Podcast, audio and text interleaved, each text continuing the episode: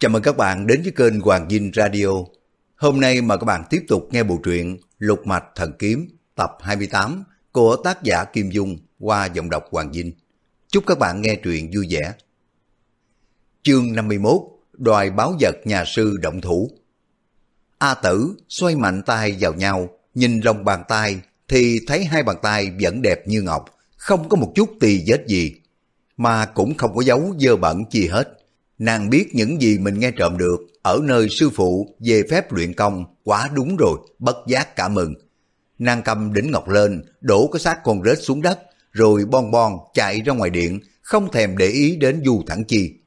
Tựa như người đó đã thành cái vật vô dụng như con rết rồi. Du Thẳng Chi nhìn sau lưng qua tử đi khỏi rồi cởi áo ra, thấy những cái quần đen chạy tới nách, đồng thời một cánh tay ngửa ngáy khó chịu. Bệnh ngứa lan ra mau chóng, chỉ trong chớp mắt, gã cảm thấy tựa hồ có đến hàng ngàn hàng vạn con kiến đang cắn rứt. dù Thẳng Chi nhảy lên chồm chồm đưa tay lên gãi, nhưng mà không gãi còn khá, vì càng gãi bao nhiêu càng ngứa dữ dội thêm bấy nhiêu. Dường như trong xương tủy, trong ruột gan đều có sâu bọ bò qua bò lại lúc nhúc. Người đã bị đau còn chịu được, ngứa ngáy không có thể nào chịu được. Du thẳng chi, nhảy lên nhảy xuống là hét ôm sồm rồi mới đập cái đầu sắt vào trong tường kiều bình bình. Gã chỉ mong sao, mình ngất đi, không còn biết gì nữa, để mà khỏi chịu đựng những cái cơn ngứa ngái kỳ dị. Du thẳng chi, đập đầu một lúc, nghe đánh tạch một tiếng, một vật trong bọc rơi xuống. Đó là cái gói giấy dầu tuột ra, để lộ một cuốn sách giấy vàng. Chính là cuốn sách chữ phạn mà gã đã lượm được của Kiều Phong. Du thẳng chi bị cơn ngứa ngáy hành hạ chẳng có buồn lượm lên. Trong lúc gã vô tình trông thấy cái bìa sách lật ra trang đầu có vẻ một nhà sư người gầy như que củi. Hình vẽ nhà sư này rất là kỳ dị, cái đầu luồn xuống dưới hai chân quặp lại, hai bàn tay nắm lấy hai bàn chân.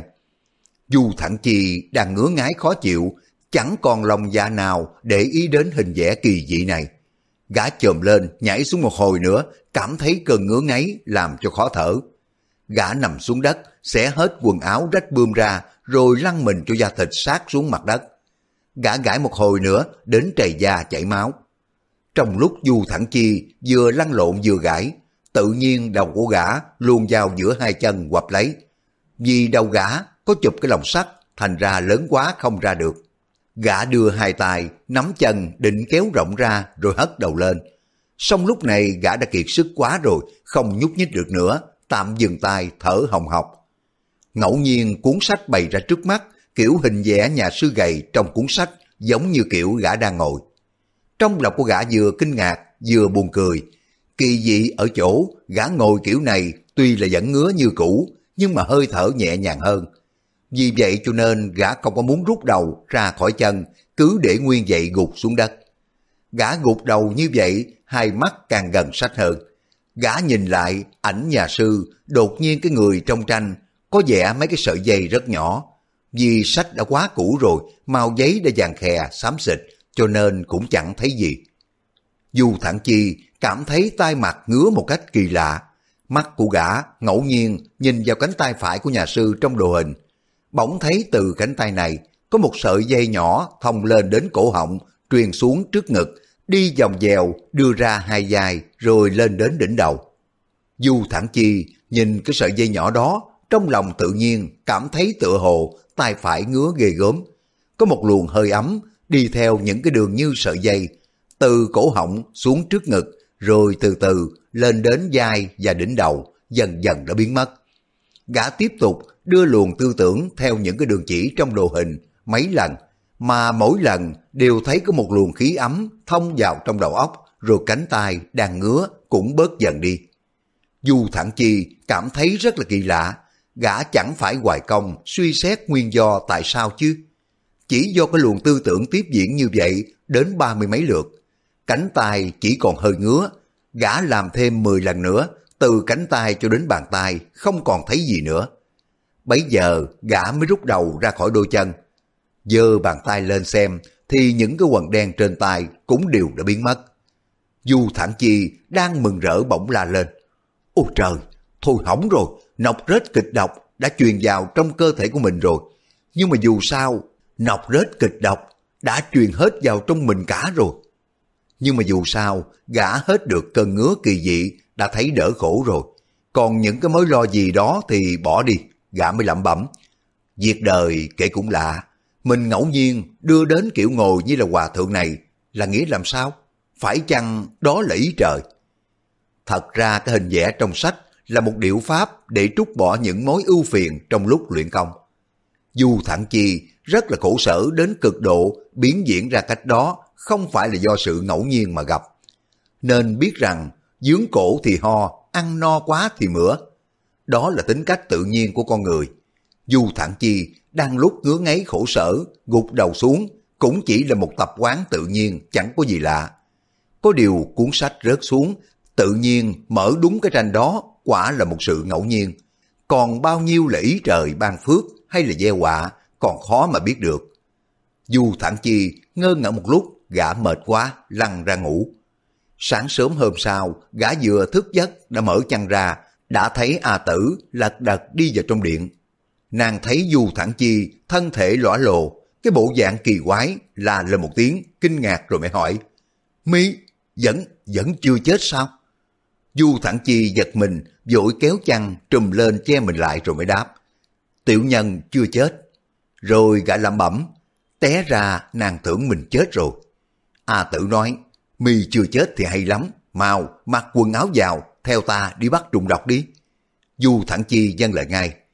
A tử đi ra bên ngoài với gã, nói với tên quân khất đan lấy cho một bộ quần áo. Tên quân khất đan này thấy gã hàng ngày đi theo A tử, nghĩ rằng gã đã được quận chúa thương yêu, liền kiếm một bộ y phục lành lặn sạch sẽ thay cho gã. Du thẳng chi theo A tử rời khỏi cung như mấy hôm. Nàng đem cái đỉnh ngọc đốt hương lên, dẫn dụ trùng độc bắt về. Sau cùng cũng chọn một con độc nhất cho ăn tiết gà, rồi cho hút máu của Du Thẳng Chi để đem ra luyện công. Du Thẳng Chi chiếu theo đồ hình trong sách để mà hóa giải chất độc. Lần thứ hai, con nhện xanh hút máu của gã. Lần thứ ba, con bò cạp lớn. Lần nào A Tử cũng chắc gã cũng phải chết. Thế mà gã vẫn không sao. Nàng không khỏi đem lòng ngờ vực. Cuộc bắt những cái trùng độc của A Tử tiếp diễn sau ba tháng. Bên ngoài thành Nam Kinh, trong vòng 10 dặm, rắn rết độc, mỗi ngày một ít đi. Rồi cũng chỉ còn có những con không có độc mấy, không hợp ý của A Tử. Càng về sau, hai người càng phải đi xa thêm. Một hôm hai người ra ngoài thành ở phía tây hơn 30 dặm. A tử thắp hương liệu lên, chờ một hồi lâu, thấy trong cái đám cỏ rậm có tiếng sột soạt. A tử hô lên, cúi thắp xuống. Du thẳng chi dội phục xuống, thoáng nghe những cái tiếng phì phì. Trong tiếng kỳ dị này có lẫn cái mùi tanh hôi, khiến cho người ta phải buồn nôn. Du thẳng chi nín thở không có nhúc nhích, bỗng thấy trong đám cỏ dại rẽ ra hai bên, một con trăng lớn mình trắng chấm đen từ phía tây đi qua phía đông. Đầu con trăng này hai mang bành ra hình tam giác. Trên đầu nhu lên một miếng thịt xù xì. Ở phương Bắc vốn rất ít rắn rết. Du thẳng chi chưa có thấy con trăng hình thù quái dị này bao giờ. Con trăng chạy đến bên đỉnh ngọc rồi mới đi vòng quanh chiếc đỉnh. Nhưng mà thân của nó dài hơn một trượng, mình to bằng cánh tay, làm thế nào mà chui vào trong đỉnh được. Nó ngửi thấy cái mùi thơm rồi cứ đập cái đầu vào đỉnh cớp cớp. A tử không ngờ mùi hương lại dẫn dụ cả một con vật lớn đến thế. Nàng kinh dị vô cùng, chưa quý định ra sao. Nàng khẽ bò đến bên cạnh Du Thẳng Chi hỏi nhỏ vào tay của gã. Làm thế nào bây giờ? Nếu để con trăng đập dở cái đỉnh ngọc thì hỏng bét luôn. Du Thẳng Chi vừa nghe tiếng quanh thỏ thẻ, hơi ấm lọt vào trong tai là một chuyện suốt đời của gã chưa từng được thấy bao giờ. Gã lấy làm vinh hạnh vô cùng liền đáp, không hề chi, tiểu nhân ra đuổi nó đi. Nói xong, gã mới đứng dậy rảo bước đến cạnh con trăng. Con trăng vừa nghe thấy tiếng động, lập tức ngẩng đầu lên, thè cái lưỡi đỏ hỏn ra phun phè phè, sắp nhảy chồm lại. Du thẳng chi, thấy vậy sợ hãi chưa có dám tiến gần. Gã toàn nhặt viên đá để mà ném nó, nhưng sợ làm dở cái đỉnh ngọc. Gã còn đang phân dân, chưa biết phải làm thế nào. Bỗng thấy có một luồng gió lạnh thổi vào trong mặt, khiến cho gã kinh hãi rùng mình cúi đầu xuống. Thì thấy từ cái góc tây bắc có một dây lửa cháy đi tới. Chỉ trong khoảnh khắc, dây lửa cháy đến trước mặt của hắn. lúc đến gần nhìn rõ không phải là dây lửa mà trong bụi cỏ có vật gì bò lại. Làng cỏ xanh gặp phải cái vật đó trở thành cỏ khô vàng úa, trong xa như lửa cháy. Khí lạnh dưới chân của gã mỗi lúc một lạnh buốt thêm. Gã lùi lại mấy bước, thấy vết cỏ khô đang dần dần tiến về phía đỉnh ngọc. Con vật đó là một con tầm. Con tầm này trắng như ngọc, ẩn hiện sắc xanh, khác với con tầm thường. Nó lớn hơn con tầm thường rất nhiều, giống như một con dung. Mình của nó trong suốt như thủy tinh. Con trăng thấy khí thế hung hãn, ngẩng đầu lên nhìn thấy con tầm, thì tựa hồ như sợ lắm. Nó mới rút đầu lại để giấu dưới mình. Con tầm trong suốt, bò rất mau lẹ, qua mình con trăng, chẳng khác nào cục than hồng. Nó bò đến đâu, xương sống con trăng chảy thành trò đến đó. Lúc mà bò đến đầu, con trăng đã bị xẻ đôi, tựa như một lưỡi rau rạch dọc. Con tầm chui vào trong túi nọc độc, bên mang con trăng để mà hút nọc độc một lát là hết ráo. Mình con tầm chướng lên gấp đôi. Đứng xa trông chẳng khác nào là cái bình thủy tinh ở bên trong có đựng một thứ nước xanh xanh. A tử vừa mừng vừa sợ khẽ nói, con tầm này đúng là ghê gớm quá, quả là ông vua trong các loại nọc độc rồi. Du thẳng chi trong lòng hồi hộp nghĩ thầm, giả tỷ con tầm này hút máu của mình thì còn chi là tánh mạng chứ. Con tầm đi một vòng quanh cái đỉnh ngọc, bò qua bò lại, nó đi tới đâu cháy đến đó. Nhưng mà tựa hồ như nó biết rằng nếu chui vào trong cái đỉnh tất là phải chết, cho nên chỉ quyện vòng bên ngoài thôi. Nó quyện đi quyện lại một lúc thì bò đi về hướng Tây Bắc. A tử la lên, mau, rượt theo nó, nhanh lên. Nàng lấy ra một tấm khăn, bọc đỉnh lại, lên ngựa chạy theo con tầm. Dù thẳng chi, lết thết chạy theo A tử. Con tầm tuy nhỏ mà nó rất lẹ, cũng may nó để lại vết đen mới biết đường mà đuổi theo, nếu không đã mất hút ngay từ đầu. Hai người chạy một mạch, chừng ba bốn dặm, bỗng nghe phía trước có tiếng nước chảy róc rách. Thì ra đã đến bờ suối rồi, không có thấy dấu vết đâu nữa. A tử nhìn sang cái bờ suối bên kia, không có thấy vết con tầm bò lên. Dĩ nhiên nó lặn xuống dưới suối rồi, nàng mới bực mình dậm chân, quản trách Du Thẳng Chi. Mi phải tìm kiếm được cho nó, bắt về cho ta, không thì đừng có dắt mặt ra để ta gặp nữa. Nói xong, nàng xoay mình, nhảy tót lên ngựa trở về thành. Du Thẳng Chi rất đổi hoang mang, đành phải dọc theo con suối, đi về phía hạ lưu để tìm. Gã đi đến bảy tám dặm đường. Đột nhiên gã thấy giữa cái đám bụi rậm bên bờ có một vệt đen mừng rỡ vô cùng gọi ầm lên. Cô nương, cô nương, tiểu nhân đã tìm thấy rồi. Nhưng mạ tử đi xa từ lâu rồi. Du thẳng chi lội xuống qua bờ bên kia, cứ theo cái dệt đen mà đi. Dệt đen này theo sườn núi đến khu thung lũng trước mắt. Du thẳng chi trong lòng phấn khởi cho nên chạy rất nhanh. Gã ngẩng mặt lên nhìn đầu núi có một ngôi chùa, cách kiến trúc cực kỳ hùng vĩ. Du thẳng chi ngẩng đầu trông lên, trước cổng chùa có một tấm biển đề năm chữ lớn, sắc kiến mẫn trung tự. Gã chẳng còn lòng dạ nào mà ngắm phong cảnh miếng điện, chỉ lũ thủi theo cái dệt đen trên sườn núi mà đi quanh co mấy cái chỗ phía sau. Bỗng trong chùa có tiếng chuông, tiếng khánh, tiếng mỏ, tiếng tụng kinh. Chư Tăng đang bận khóa lễ, thanh năm nhộn nhịp, dường như là khá đông người. Du Thẳng Chi từ khi mà trên đầu chụp cái lồng sắt đã tự thẹn với hình thù kỳ dị của mình, không có dám xuất hiện trước mặt của mọi người. Gã sợ là chư Tăng trông thấy, cho nên mới liền men theo chân tường, lầm lũi mà đi. Gã thấy cái dệt đen đi qua một khu bùn lầy rộng lớn rồi đến phía sau giường rau. Du Thẳng Chi mừng thầm, chắc là trong giường không có người. Gã chỉ cần con tầm đang ăn rau tại đó thì sẽ bắt được ngay. Gã rảo bước đi về phía sau giường rau. Đến chân dậu, lập tức dừng bước vì nghe trong giường có tiếng người đang mắng nhiếc. Gã nghe rõ, mi không có giữ kỷ luật, một mình bỏ đi rong chơi khiến cho lão sợ hết hồn nửa ngày. Chỉ là lo cho mi bị mất biền biệt không có về nữa. Lão đem mi từ đỉnh núi Côn Luân, đường xa muôn dặm tới đây. Mi chẳng biết công trình khổ nhọc của lão đối với mi. Mi như vậy là mi tự hại bước tiến trình của mi rồi, không còn ai thương mi nữa. Nghe cái giọng của người này ra chiều căm hận nhưng mà đầy vẻ thương yêu và kỳ vọng rất nhiều. Chẳng khác gì lời của cha mẹ dạy đứa con bướng bỉnh hư đốn. Du Thẳng Chi lẩm bẩm. Lão nói cái gì mà đem từ núi Côn Luân, đường xa muôn dặm tới đây, xem chừng như lão là sư phụ hay là bậc tiền bối của người nào đó, không phải là phụ thân.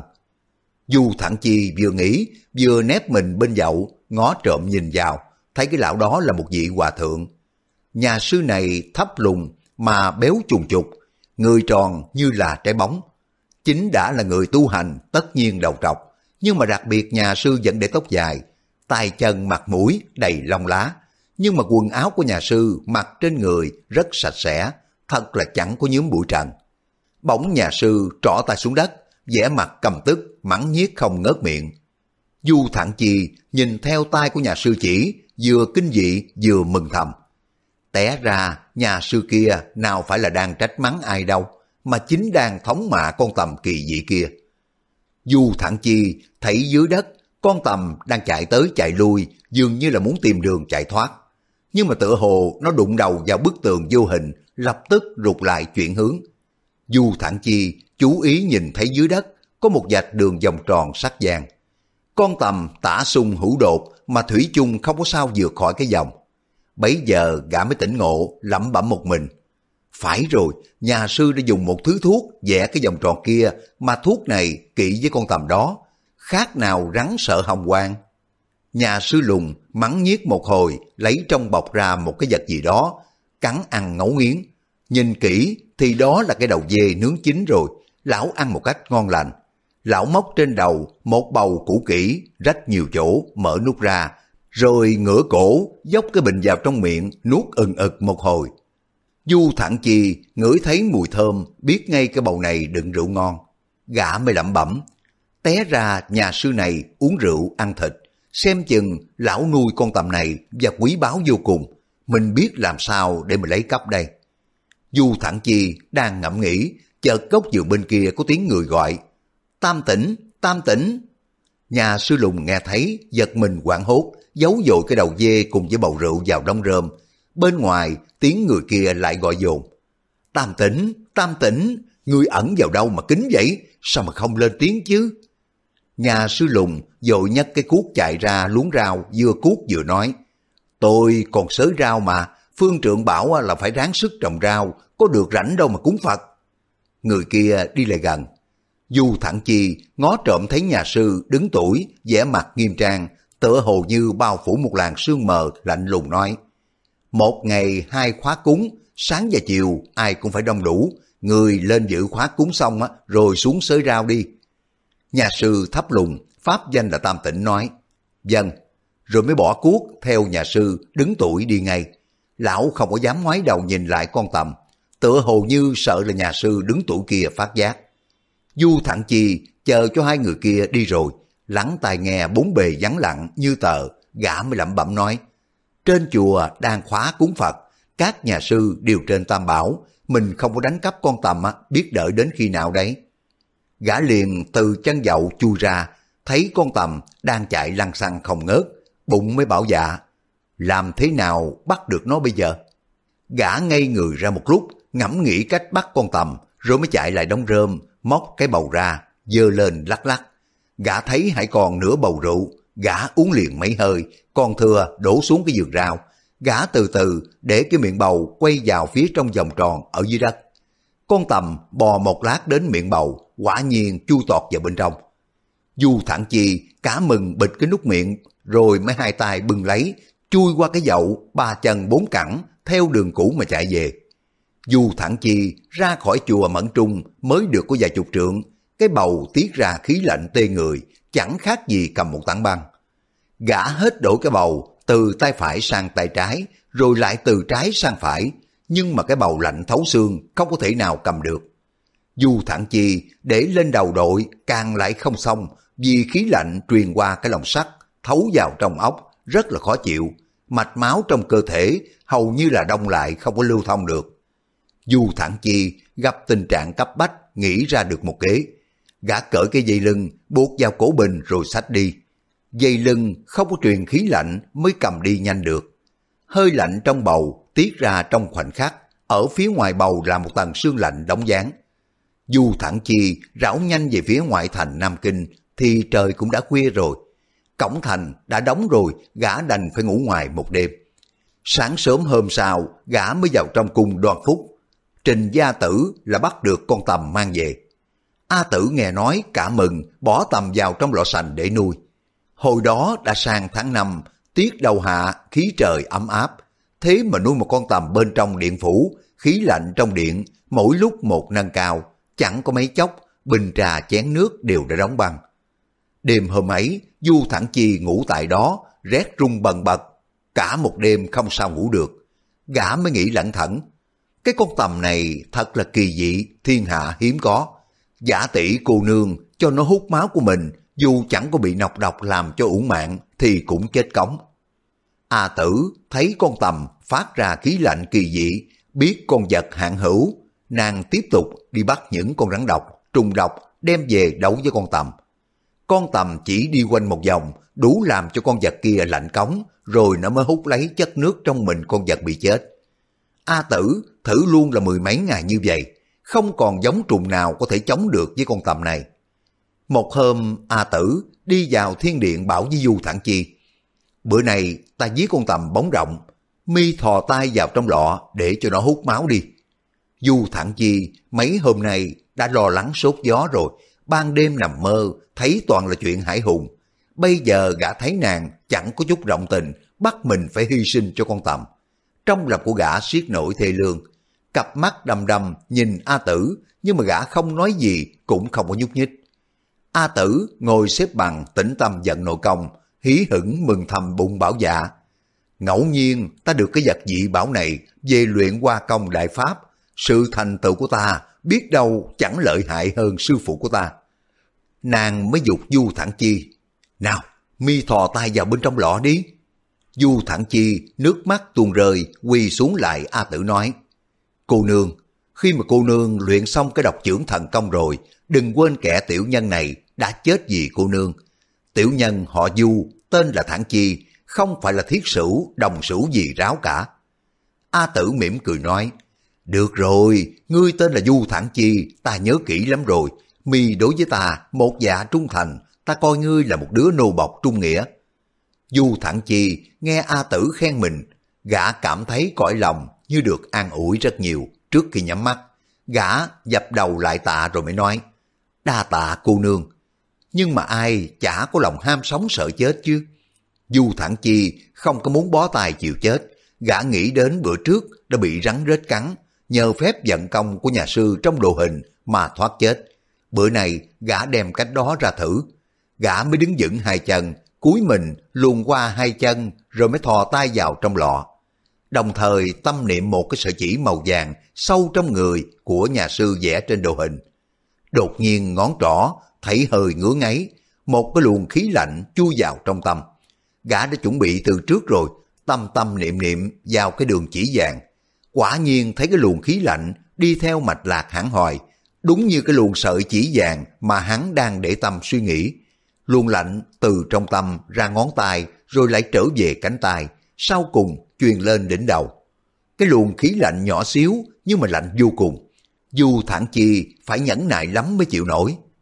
A Tử thấy kiểu cách của Du Thản Chi vừa lấy làm lạ mà buồn cười. Nàng động tính hiếu kỳ lại gần coi. Thấy con tầm kia đang cắn chặt đầu ngón tay trỏ của Du Thản Chi.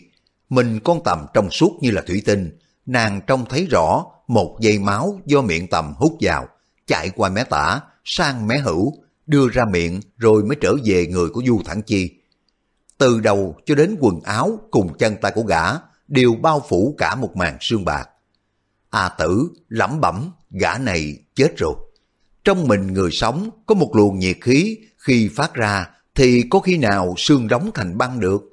Nàng lại thấy trong mình con tầm vẫn có máu chuyển động rõ ràng, đó là chưa hút hết sức.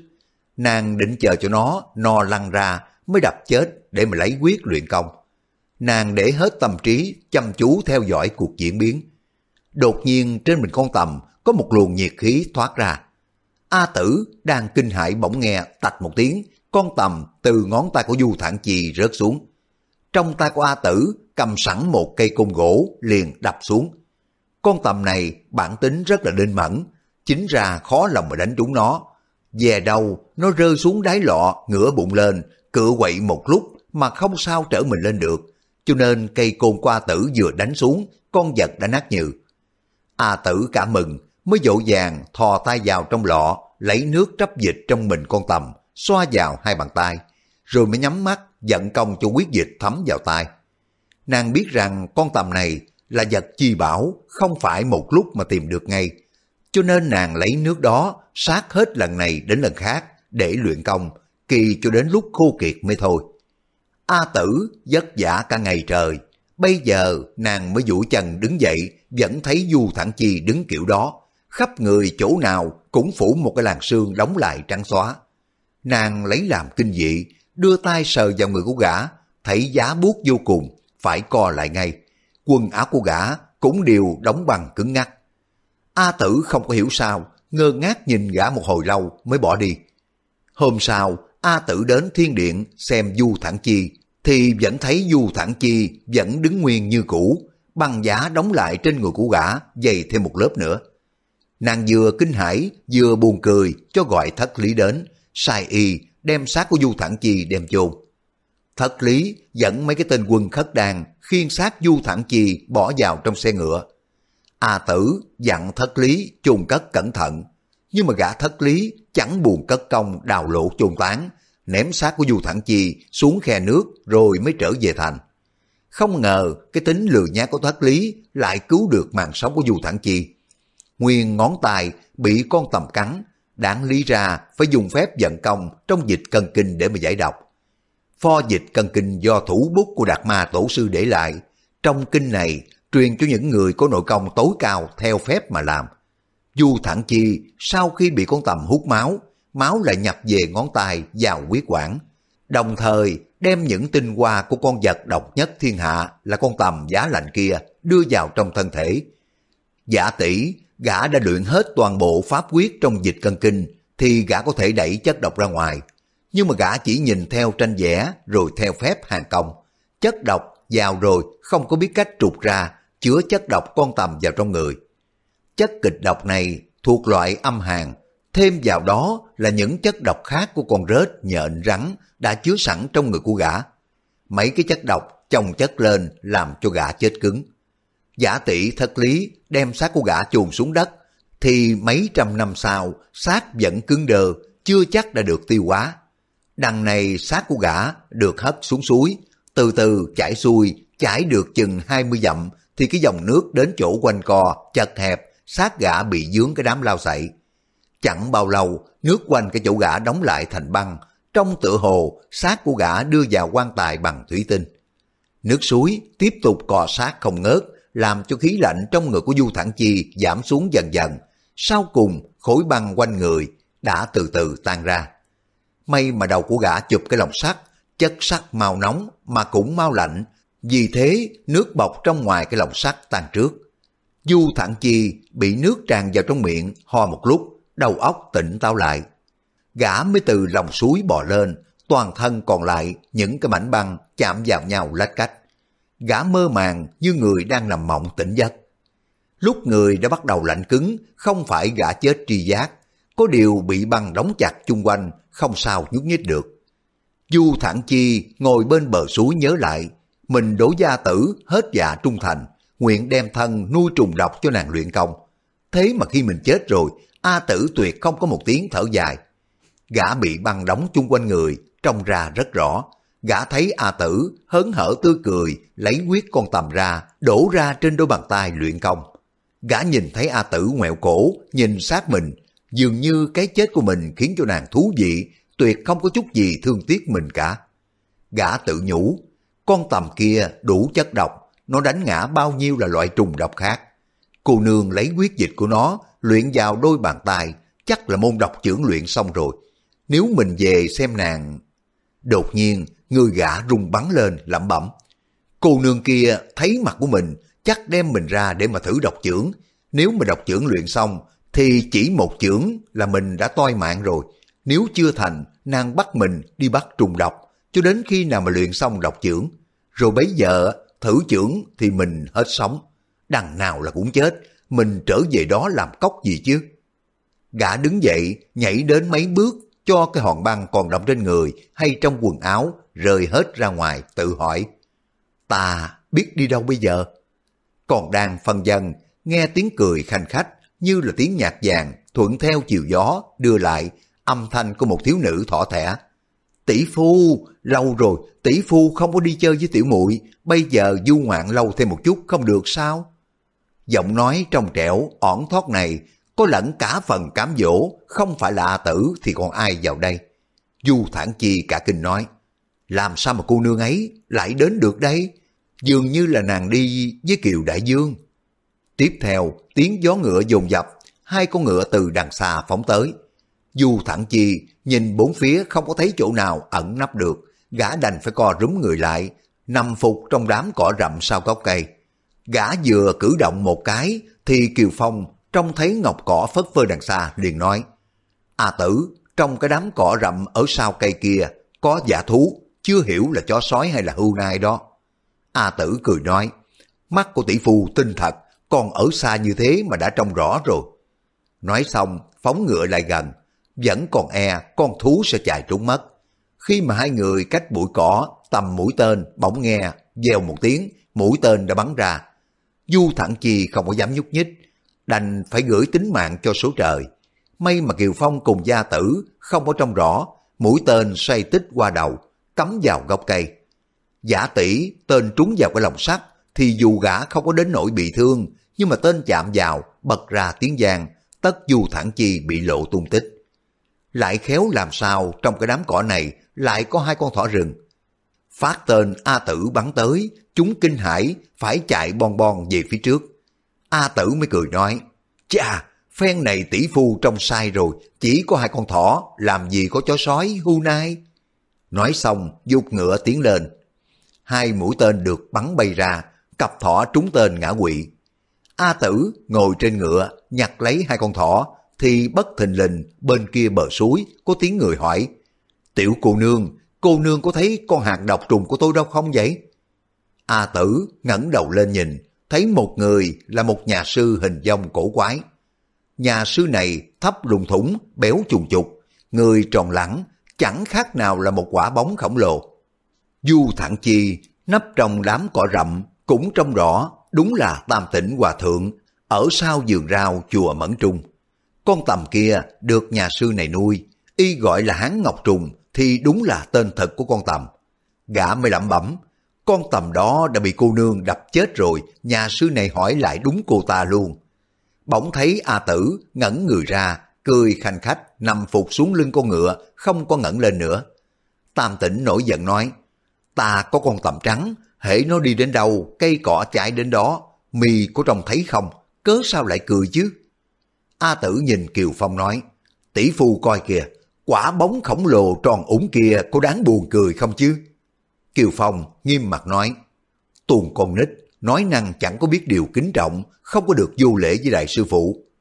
Ông thấy tam tỉnh, tướng mạo kỳ dị, tiếng nói sang sảng như tiếng chuông đồng. Rõ ràng đây là một tài bản lãnh cao cường, lại nghe nhà sư đi tìm con hàng ngọc trùng, thì biết ngay đây không phải là vật tầm thường. A tử nói, Đại Hòa Thượng ơi, Hòa Thượng nuôi con tầm sao?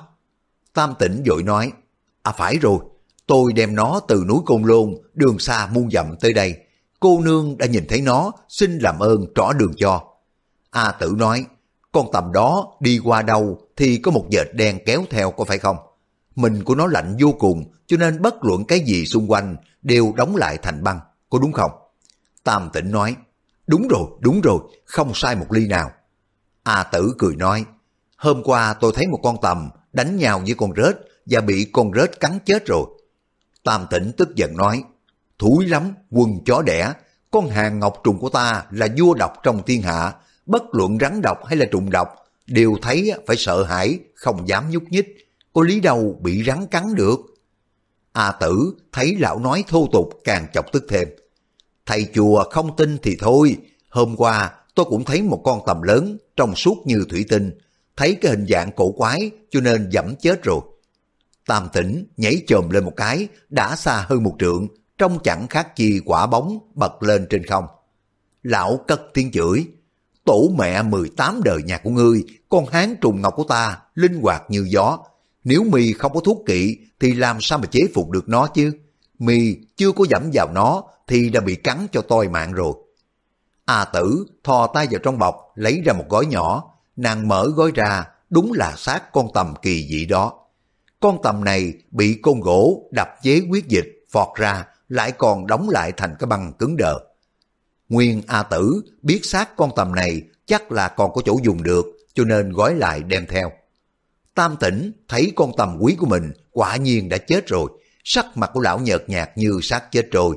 Người lão đảo, đột nhiên lão nằm phục xuống đất, khóc rống lên một hồi, rồi bất thình lình đưa tay ra, cướp lấy xác con tầm, ôm vào trong lòng, vừa khóc vừa nói.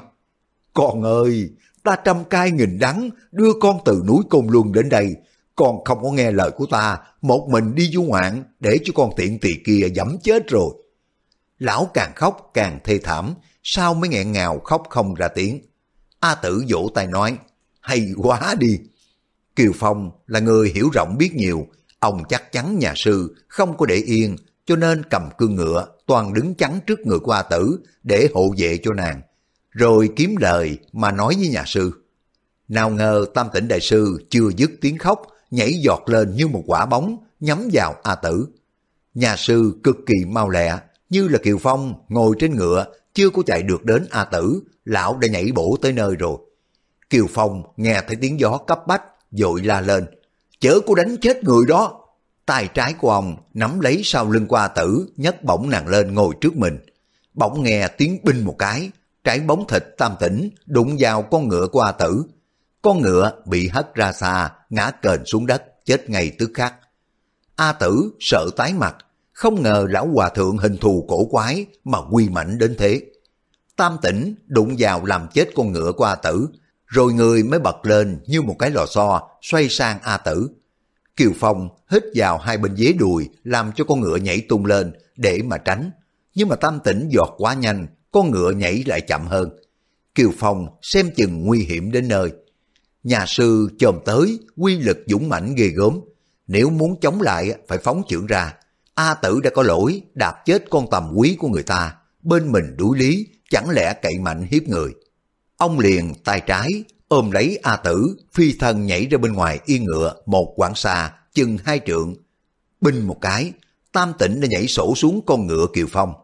Lần này lão nhảy mạnh hơn, con ngựa bật văng đi, đúng vào cây xuyên qua bụng, ruột gan cùng với máu tươi chảy lên láng. Tam Tịnh thản nhiên nhắm Kiều Phong cùng gia tử xong tới. Kiều Phong rất lấy làm kinh dị, ông mới lẩm bẩm. Thế võ của nhà sư đem thân mình choáng vào người quả là ít thấy.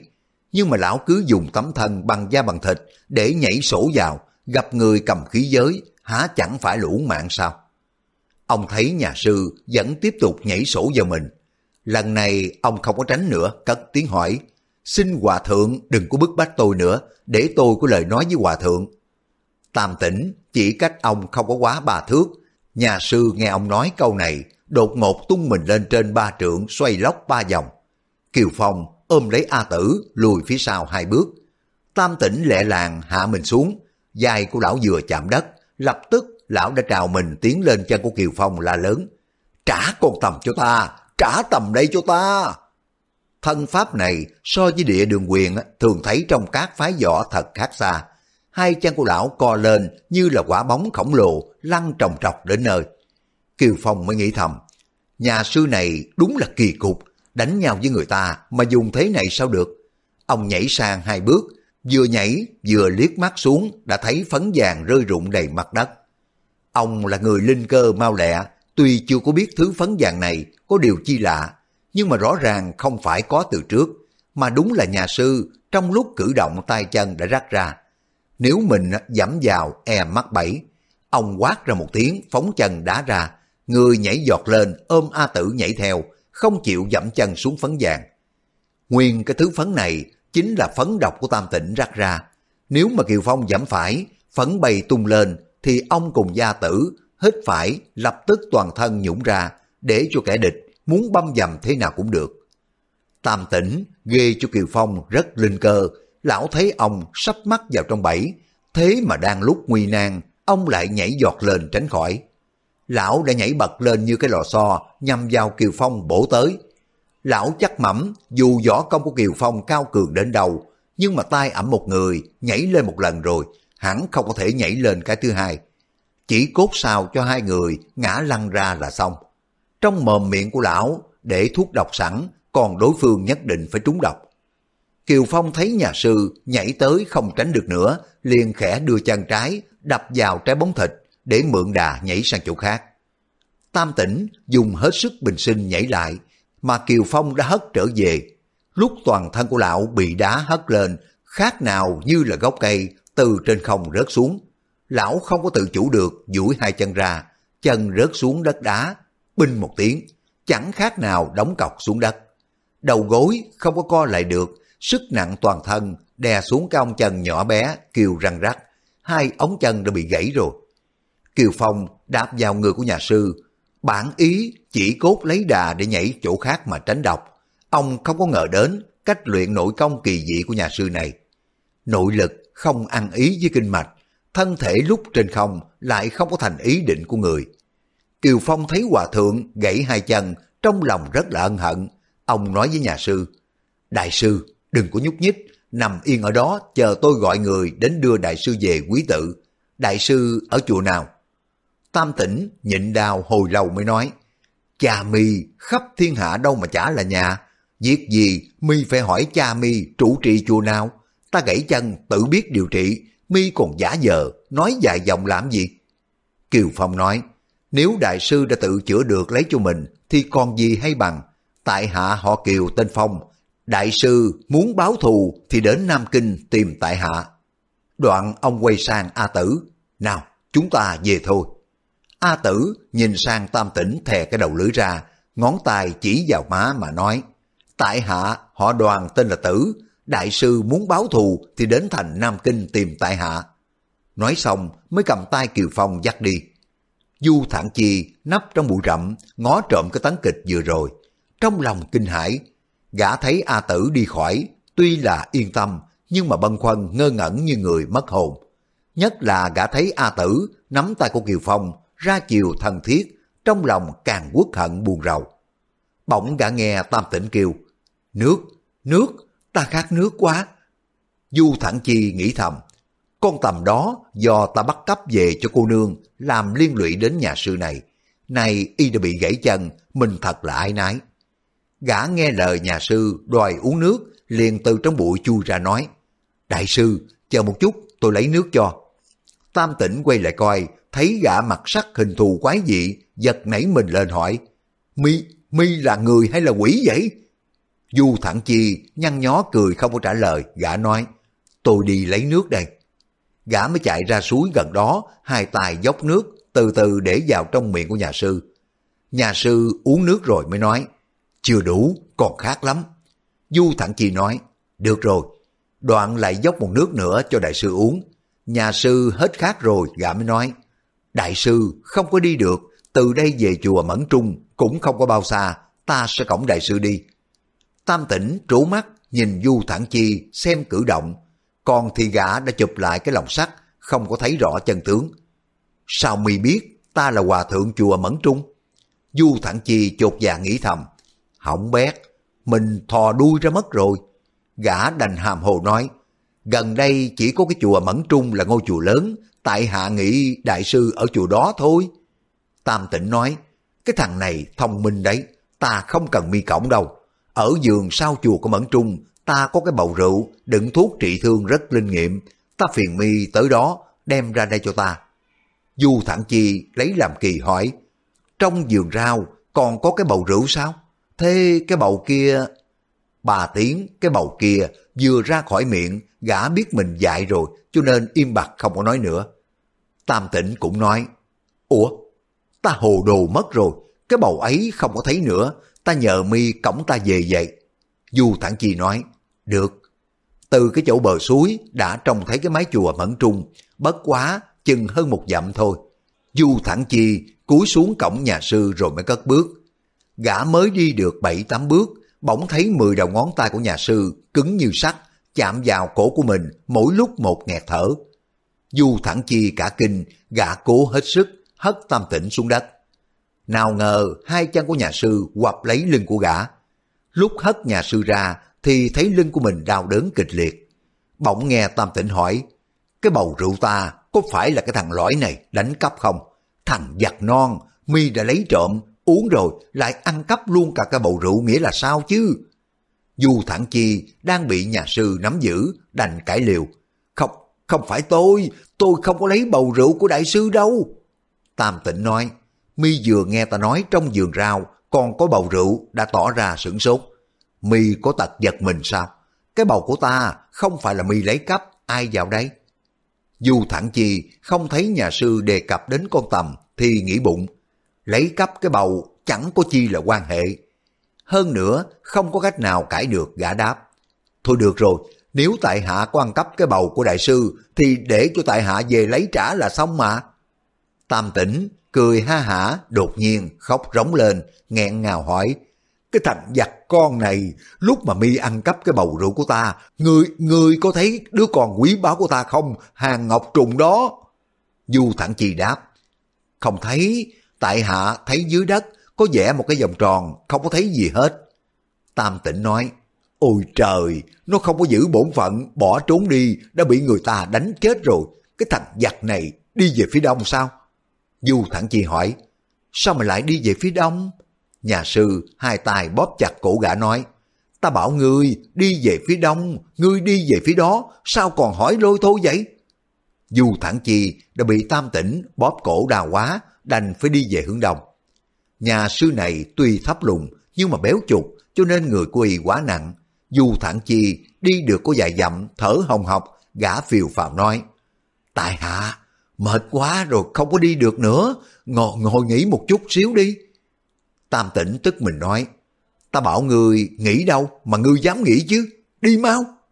Nhà sư vừa nói vừa kẹp hai chân vào người của gã tựa như là người thúc dế vào lưng ngựa vậy. Dù thẳng chi đã bị nhà sư thôi thúc, không có thể làm thế nào được, đành phải miễn cưỡng bước đi. Lại đi thêm năm sáu dặm, gã cất chân không nổi, người của gã té nhào về phía trước, miệng đã sùi bọt rồi. Tam tỉnh mới hét lên, đi mau, đi mau. Y vừa thúc giục, vừa đánh Du Thẳng Chi. Du Thẳng Chi nói, Đại sư, có đánh chết tôi cũng không có đi nổi nữa đâu. Tam tỉnh nói, ngươi không đi, ta sẽ giết mi. Vừa dứt lời, ở phía sau có tiếng người gọi. Tam tỉnh, ngươi rõ là to gan, dám trốn ra ngoài này. Phương trượng truyền pháp chỉ, sai chúng ta đi bắt ngươi về đó.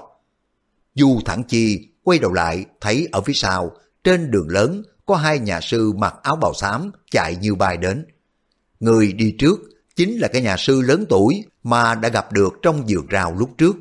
Tam tỉnh kêu giang, sư huynh, hai chân của tiểu đệ đã bị kẻ địch đánh gãy rồi, bây giờ không có thể nào nhúc nhích được. Chờ cho tiểu đệ chữa xong, sẽ về chùa chịu tội với phương trượng. Nhà sư đứng tuổi quát lên, có người cổng người trốn đến đây, thì có người cổng người trở về chùa. Ôi trời, người ngõm gì kỳ quái vậy? Nhà sư thấy Du Thẳng Chi đội cái lòng sắt, bất giác la lên một tiếng kinh ngạc. Còn nhà sư kia ít tuổi hơn nói, bắt luôn cả hai tên tà ma quỷ quái này về chùa đi. Tam tỉnh nói, nếu hai vị sư huynh bắt buộc phải đưa tiểu đệ về chùa, tiểu đệ xin tuân mệnh. Rồi là mới quát Du Thẳng Chi, cái thằng giặc con này, cổng ta theo hai vị sư huynh. Du Thẳng Chi nói, tôi không có đi nổi nữa, cần phải nghỉ một lúc đã. Tam tỉnh nói, không được, chúng ta cần phải về chùa mẫn trung trước trời tối. Nhà sư đứng tuổi cũng nói, phải rồi, mau lên, còn nghĩ cái gì nữa? Nói xong, liền tiện tay nhặt lấy một cành cây bên đường quất vào vai của Du Thẳng Chi.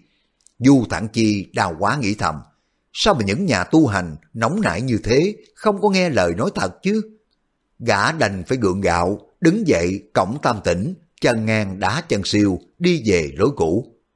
Hai nhà sư đi sau Du Thẳng Chi để canh chừng, thấy ống chân của tam tỉnh quả là bị gãy rồi, hai bàn chân lủng lẳng đưa qua đưa lại cho nên chẳng cần quan tâm đề phòng.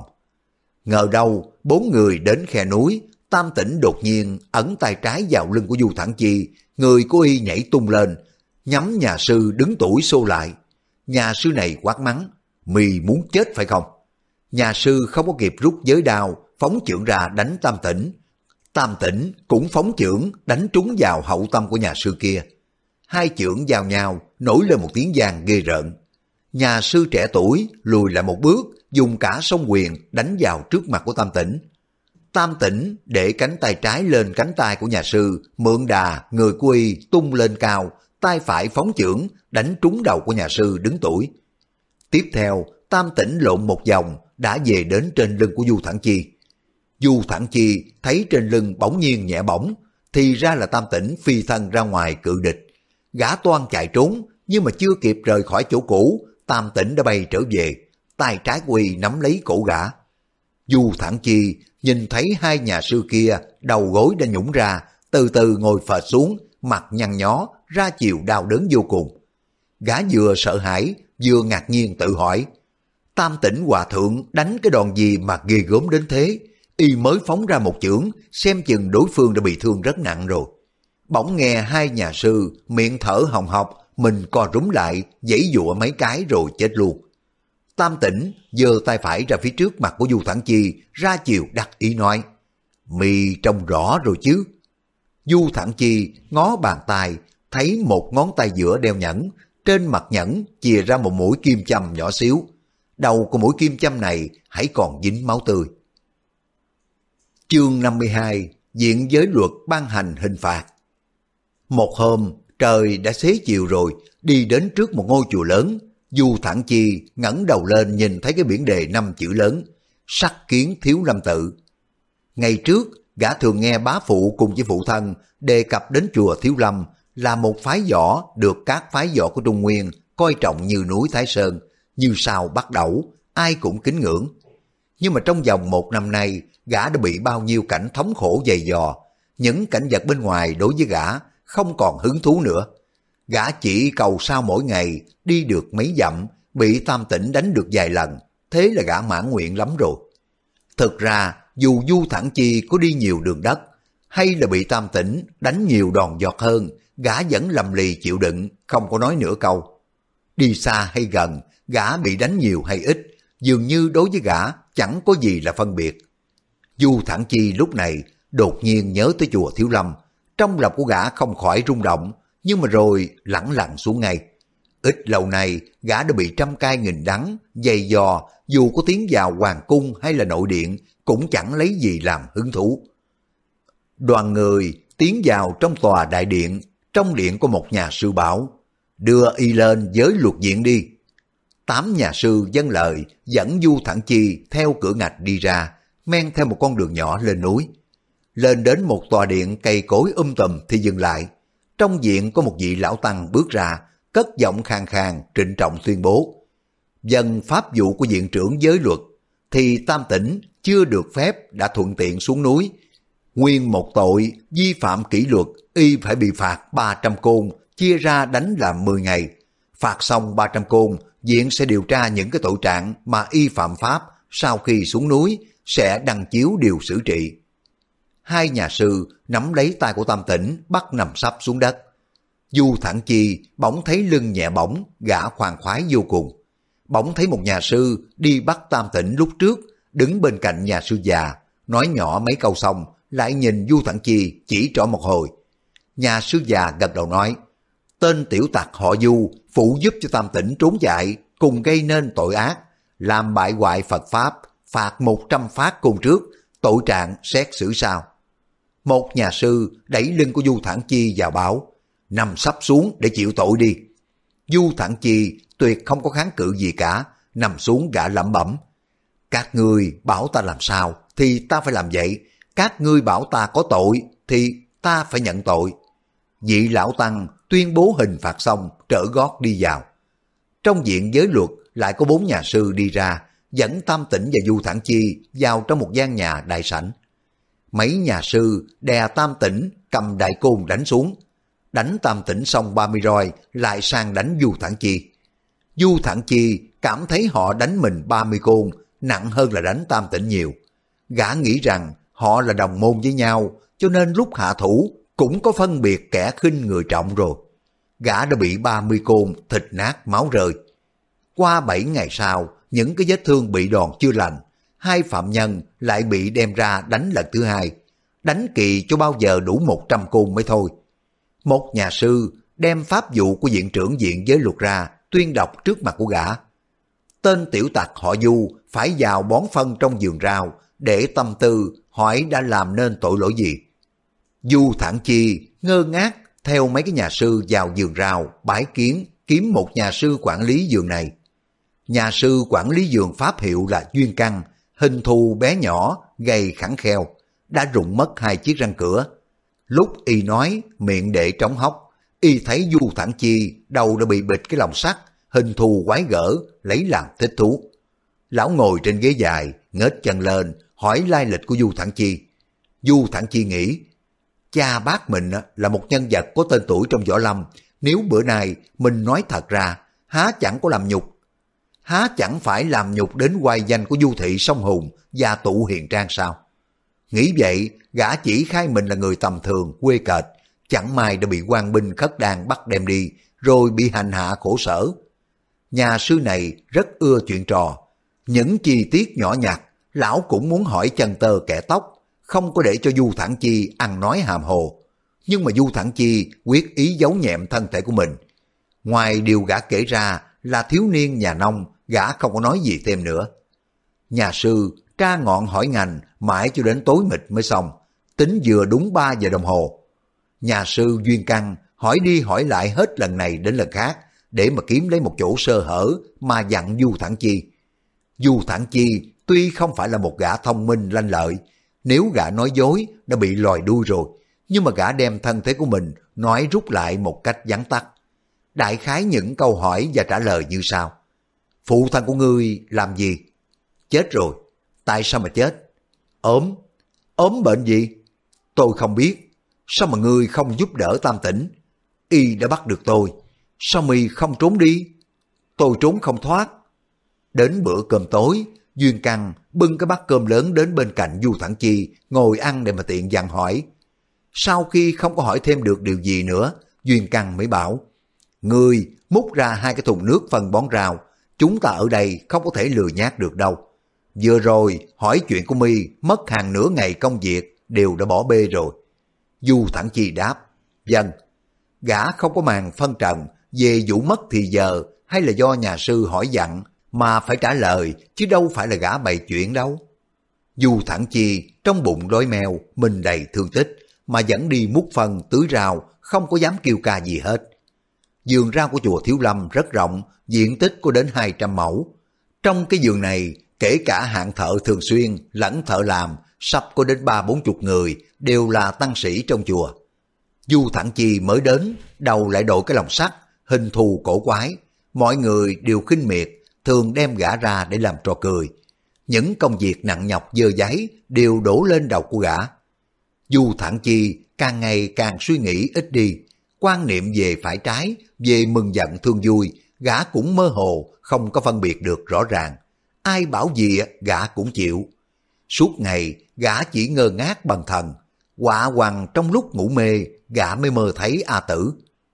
Một hôm vào lúc hoàng hôn, Du Thẳng Chi bón tưới cái vườn rau xong, thì thân thể đã mệt nhoài, tay chân ê ẩm. Gã chợt nghe thấy tiếng đũa lách cách, gã mới liền đứng dậy xuống nhà ăn cơm, bỗng thấy Duyên Căn gọi. À dù mi cầm cái bát cơm này đưa sang căn phòng nhỏ bên rừng trúc cho một vị sư phụ ở đó dùng đi. Y đang bệnh không có qua đây được. Thẳng chi đáp, dần Đoạn lấy cái bát cơm sang rừng trúc. Rừng trúc này lớn lắm, gã đi một lúc mà vẫn chưa hết. Gã nhìn vào bên trong cái đám lá cây rậm rạp, thấy một căn nhà đá nhỏ, liền chạy đến trước cửa cất tiếng gọi. Sư phụ, sư phụ, cơm của sư phụ đây. Trong nhà có giọng khàn khàn đáp lại. Chu Thẳng Chi đưa tay ra đẩy cửa. Cánh cửa mở ra, gã bưng bát cơm lớn đi vào. Gã thấy trên chiếc chiếu, trại dưới đất, có một người nằm quay mặt vào bên trong. Trong nhà không có giường phản bàn ghế gì hết. Một cái bát sành đựng lưng bát nước đã đặt ngay trong một góc chiếu. Du Thẳng Chi lại nói, Sư phụ, mang cơm cho sư phụ đây. Người kia nói, ta không đói, không ăn cơm được, người bưng về đi. Tiếng nói phiêu phào không có được rõ ràng cho lắm, Thủy chung không quay đầu ra. Du Thẳng Chi vừa nghe y biểu không đói, không ăn cơm, liền bưng cái bát cơm về nhà ngay, báo cho Duyên Căng biết. Trưa hôm sau, Duyên Căng kêu Du Thẳng Chi mang cơm đi, người kia vẫn không ăn. Bốn ngày liền, Du Thẳng Chi mỗi ngày đưa cơm hai lần. Người đó không có lúc nào quay mặt ra và Thủy chung vẫn không quan cơm. Mặc dù thấy cái việc khác thường, gã cũng chẳng có buồn quan tâm. Đến trưa hôm thứ năm, Du Thẳng Chi theo thường lệ bưng cơm sang, người kia vẫn nhắc lại câu trước. Ta không đói, không ăn cơm, ngươi mang về đi. Du Thẳng Chi bình thản lạc lẽo như thường đáp. Được rồi, đoạn trở gót đi luôn. Người này đột nhiên dùng dậy nắm lấy tay của Du Thẳng Chi mắng. Mi là người không có lòng dạ chi hết. Vừa nói mấy tiếng, người đó la lên. Ôi trời! Vì thấy cái đầu của gã đổi lòng sắt, cho nên không khỏi giật mình kinh ngạc. Các bạn vừa nghe xong tập 28 Lục Mạch Thần Kiếm. Cảm ơn các bạn đã quan tâm theo dõi. Hẹn gặp lại các bạn trong phần tiếp theo. Thân ái, chào tạm biệt.